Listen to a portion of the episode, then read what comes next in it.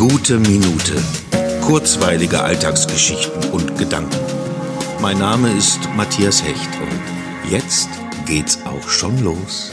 Was waren das für Zeiten im letzten Jahr, als dieser Podcast plötzlich so viel Aufmerksamkeit bekommen hat? Süddeutsche Zeitung, WDR 3, WDR Fernsehen, Ruhrbarone Watz, einen dritten Platz bei einem Podcast-Wettbewerb. Jetzt, wo ich über 400 Episoden hinter mir habe, ist so langsam wieder Ruhe eingekehrt.